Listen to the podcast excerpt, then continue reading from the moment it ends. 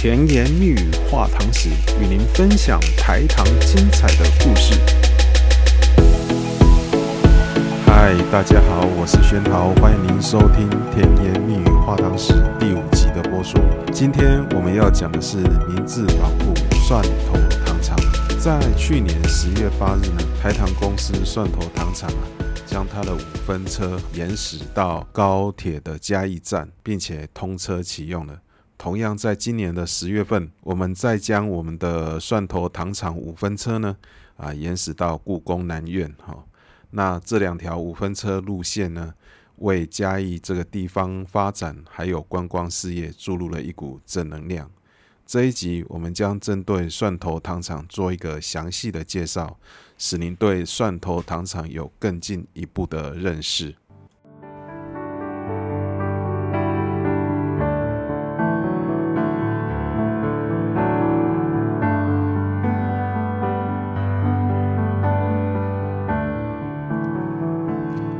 蒜头糖厂是由明治制糖株式会社首任社长相马半治于一九零六年所发起设立的。由于它的地理位置呢，位在浦子溪中游南岸哦，与六角乡蒜头村隔岸相对，因此它就叫做蒜头糖厂哈。不是说这个糖厂产蒜头，而是因为它在。这个蒜头村的缘故，吼，所以叫做蒜头糖厂。其实一开始呢，下马半治没有打算在蒜头这个地方设立糖厂的了，啊，而是打算呢，跟他的同乡的前辈啊，小川染吉啊，啊，预计在名古屋这个地方呢，设立一个金字塔的工厂。然后也开始着手做调查了，可是因为当时候日俄战争爆发，在名古屋设厂这个计划就终止了。后来啊，相马半自跑去教书，在一家叫做东京高等工业学校里头担任教授。然后担任教授没多久呢，他又转任到台湾总督府的堂务局担任技师。在他台湾服务的期间呢，他亲眼看到啊，台湾呢还是以人力啊在炼糖，然后他觉得这个好落后，所以呢，他就兴起了干脆在台湾呢设立一个新式制糖工厂的念头。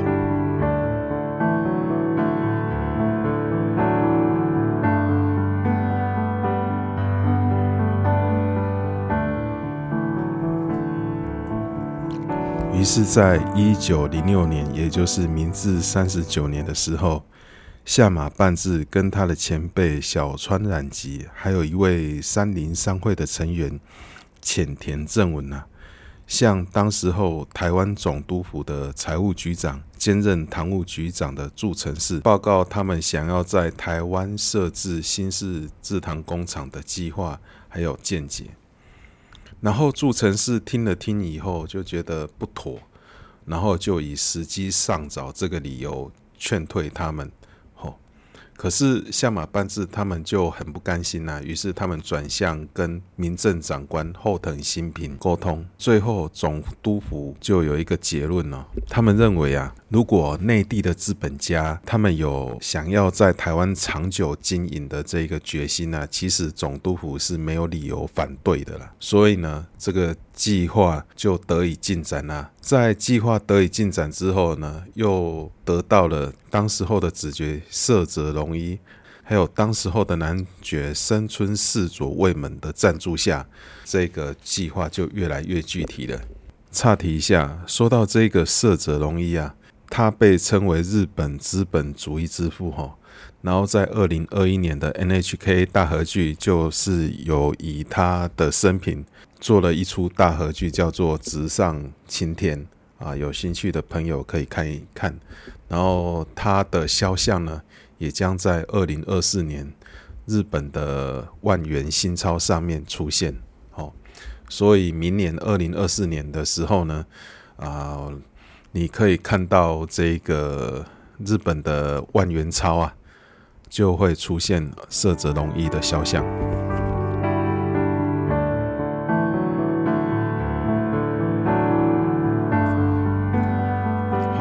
再回到蒜头糖厂设立的经过。我们先来讲一讲当时候台湾的客观环境。当时候的台湾浊水溪以南的广大平原是非常适合种甘蔗，而且还没有被开发。嗯，所以呢，象马半治在选择要把工厂设在哪里的时候呢，他就是考虑这个浊水溪以南。那下马半治他考虑几个点呢？哦，第一个叫做水利，第二个叫做交通啊。他本来呢是。考虑要在高雄或者是屏东这边设厂的，可是当时候台湾纵贯铁路下淡水溪桥啊还没开通，所以下淡水溪的水害没有解决，所以呢他就改换为台南的嘉里跟加一的蒜头当做候补地，最后在各种的折冲之下选择了蒜头。于是蒜头糖厂于焉诞生。蒜头制糖工厂呢，从一九一零年开始制糖，产糖量是每日两千两百英吨，成为当时候台湾产糖量的第三大糖厂。啊，由于呢，它砂糖品质特别的好。然后又是属于明治制糖株式会社，又在明治年间成立，所以因此有了“明治宝库”的称号。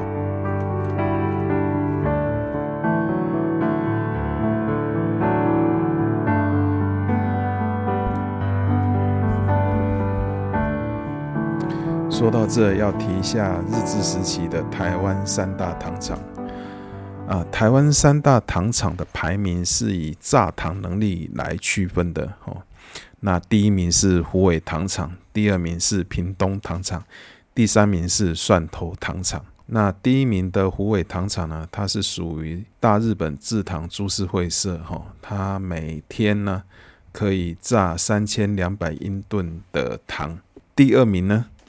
是属于台湾制糖株式会社的阿猴制糖所，也也就是屏东糖厂，它每日的榨糖能力是三千英吨。第三名就是蒜头糖厂了，啊，蒜头糖厂啊，它属于明治制糖株式会社，每日呢可以榨两千两百英吨啊，所以它就名列第三。不过呢，台湾史学长老林恒道先生呢就不这么认为了，他认为。台湾的三大糖厂是虎尾糖厂、屏东糖厂跟西州糖厂啊。说到这个溪州糖厂呢，它是属于啊这个林本源制糖株式会社，后来呢，它被盐水港制糖株式会社兼并了哦。所以就榨糖能力来言，西州其实它是日产一九五零英吨呢，是排名全台的第五名呢。啊，第四名是北港糖厂哦，它。每天可以榨两千英吨。不过，我们若以甘蔗原料区面积来看的话，那西洲糖厂是全台最大。说到这个林本源制糖株式会社，它是由板桥林家所设立的。林本源制糖株式会社呢，跟我们台湾糖业历史上一个很有名的事件有关，叫做二林蔗农事件，哈。二林蔗农事件，等我讲到西湖糖厂的时候，我再为各位朋友讲讲这件事情的来龙去脉。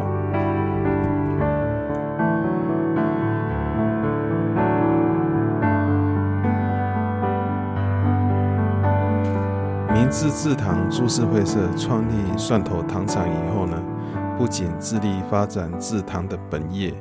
然后为了增加公司的收益呢，也开发其他的相关业务哈，并进行多角化的经营，像是为了搬运甘蔗而建设糖业产业铁道，因为铁道啊遍及乡村田野，因此也兼营旅客货物托运的业务。所以嘉义地区呢，在蒜头糖厂的发展下，带动了蒜头、朴子、太保等地区的发展。另外一个呢，就是设置酒精工厂了。说到这个酒精工厂啊，就要岔题一下，说说台湾的糖厂为什么要设置酒精工厂哈？因为啊，在制糖的过程当中啊，每榨取十公吨的蔗糖呢，当中啊，便可以得到两公吨的糖蜜，而这个糖蜜在经过发酵以后呢，可以提炼纯度极高的乙醇。差不多是半吨的重量。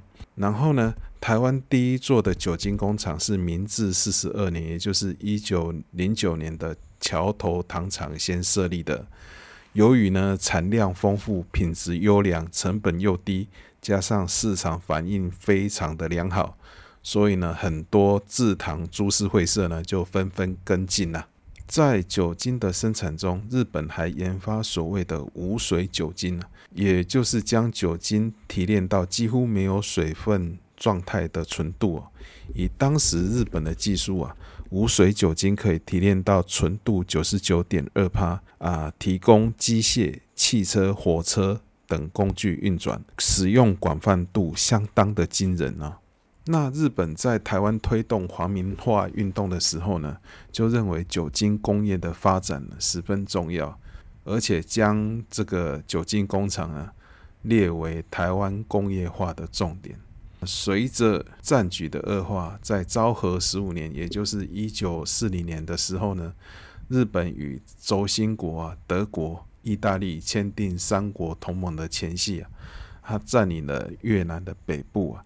引起欧美列强强烈的抗议，于是对日本实施石油禁运。日本在能源缺乏之下呢，酒精就成为替代汽油的军需。日本军部呢，将酒精与燃油啊，哦，以三比一的比例啊，混合，作为日本航空队的这个蓝空航油，来维持太平洋战争的战力。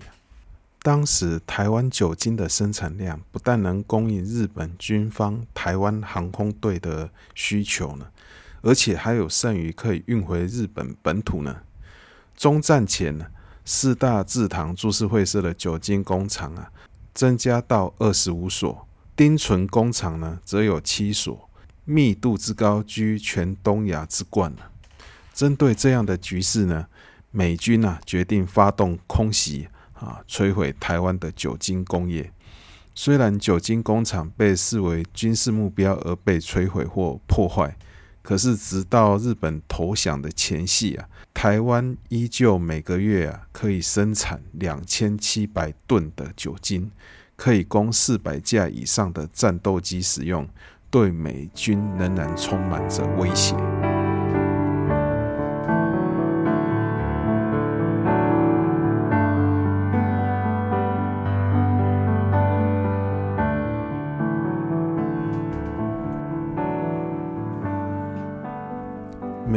首次轰炸台湾呢，是在一九四四年的十月十二号。糖厂最早受到空袭的记录是屏东跟虎尾这两间糖厂。哈，糖厂受到轰炸的原因，除了因为它有设置酒精工厂以外，还有其他的原因呢。比方说，砂糖是民生的必需品。那台湾呢，是日本重要的产糖原料区。还有再加上它有密布全台的铁道，所以呢就被美军列为这个军事目标。直到二战结束啊，既有蒜头、龙岩、北港、岸内、南靖、台东、屏东、恒春、虎尾、苗栗、三坎店、西周、沙鹿、萧龙等糖厂受到空袭，几乎啊无一幸免啊。以致产糖量啊巨降到八万七千六百九十二吨，生产几乎处于停顿的状态。台湾光复后，蒜头糖厂因为战事损坏严重而暂停了制糖的业务。期间，甘蔗呢改由嘉义水上乡的南靖糖厂压制。一九四六年，也就是民国三十五年的时候，完成修复制糖工厂与酒精工厂的工程。隔年制糖季节才开始制糖作业。糖厂呢，在民国时期的整修中呢，除了将受损的建物改以水泥结构建筑外呢，也在厂区中新建八角楼、碉堡、水泥围墙等防御工事，以确保厂区的安全。后来因为规模逐渐扩大，员工人数增多，便陆续加强厂区的机能。除了新建员工宿舍以外，还设立了市场、运动场，还有许多的民生用品商店。两千零一年也就是民国九十年的时候呢，因为受到纳莉风灾的影响，哈，厂区严重淹水，导致制糖设备严重损坏，加上制糖的收益已经相当微薄了，所以在两千零二年，也就是民国九十一年七月一号的时候呢，正式关闭制糖工厂。停止了制糖的业务，后来厂区谋求转型啊，逐渐朝向休闲观光的用语发展了，变成现在的所谓的蒜头蔗埕文化园区。二零二二年啊，也就是民国一百一十一年的时候呢，台糖公司与中央地方政府合力推动下呢。蒜头糖厂的五分车啊，可以通到了嘉义高铁站。然后今年，也就是二零二三年哈，民国一百一十二年呢，又开了一条哈新的路线到故宫南院哈。对台糖公司来说，借由糖铁的五分车，有利于宣传糖业文化，以及彰显蒜头糖厂对嘉义的重要性。而嘉义县呢，可以因为蒜头糖厂的转型与再生呢，带来在地的发展新动能。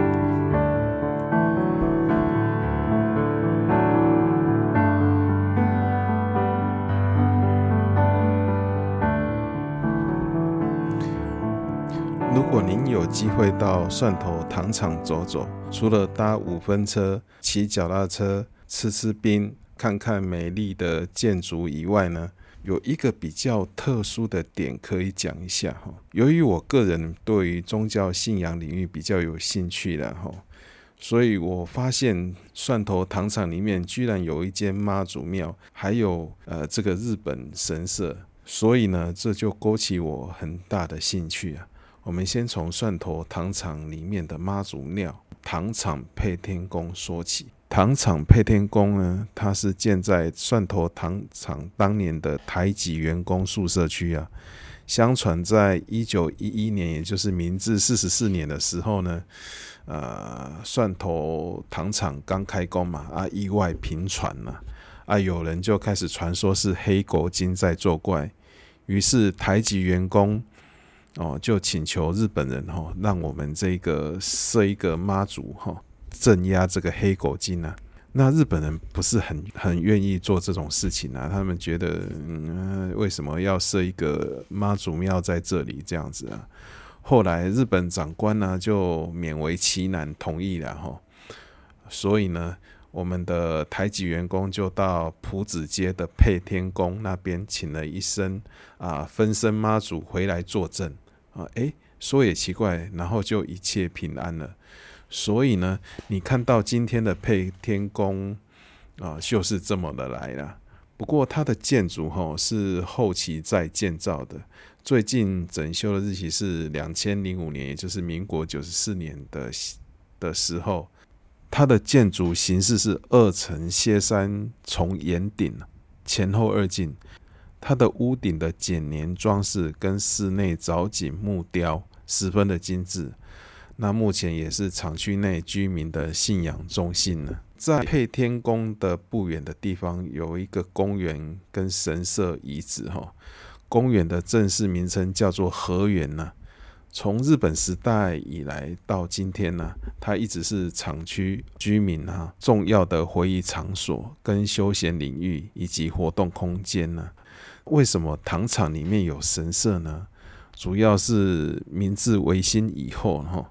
明治政府呢，将原有的神社神道跟宫中祭祀啊合而为一啊，创立了政教不分的国家神道啊啊，来借此提升国民尊崇天皇与国家的精神啊啊，日本称之为敬神崇皇，同时推行于全国这样子哈。所以我们在上一集的唐业新高山屏东糖厂有讲到一个瑞族传说，有没有？因为那个天皇是神哈，在国家神道的定义下呢，天皇是神哈，被称为啊瑞族，然后大家要去参拜，也也不会觉得奇怪了。台湾在受日本统治以后呢，自然也是奉行敬神崇皇的政策哈。台湾所有重要的产业都有企业神圣，比方说林业、酿酒业、樟脑业、盐业、糖业、水力发电啊、金矿业哈、都有。那当然呢，光复以后，国民政府就开始去日本化，蒜头糖厂内原本有奉祀天照大神的神社呢，也被拆毁，改立天下为公的国父孙中山的铜像。在两千零八年，也就是民国九十七年的时候呢，台糖嘉义区处的经理啊，杨介福杨经理呢，发现疑似神社鸟居柱子的基石啊。后求证，哎，是真的，然后重新开始整修鸟居。那今天我们可以在蒜头糖厂里面看到这个鸟居，哈，是后来修复的状态啊。这个也算是一个有趣的可以比较的一个点啊。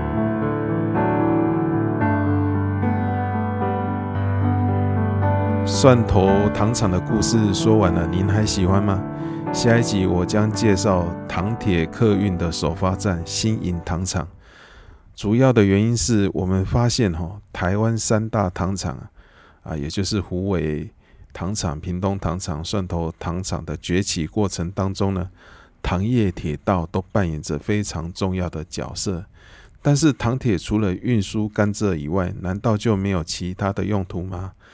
其实不是哦，糖铁也有载运客人的功能啊。因此，下一集我们将介绍糖铁客运的首发站新营糖厂。欢迎您按时收听、按赞、分享与订阅哦。我们下回见。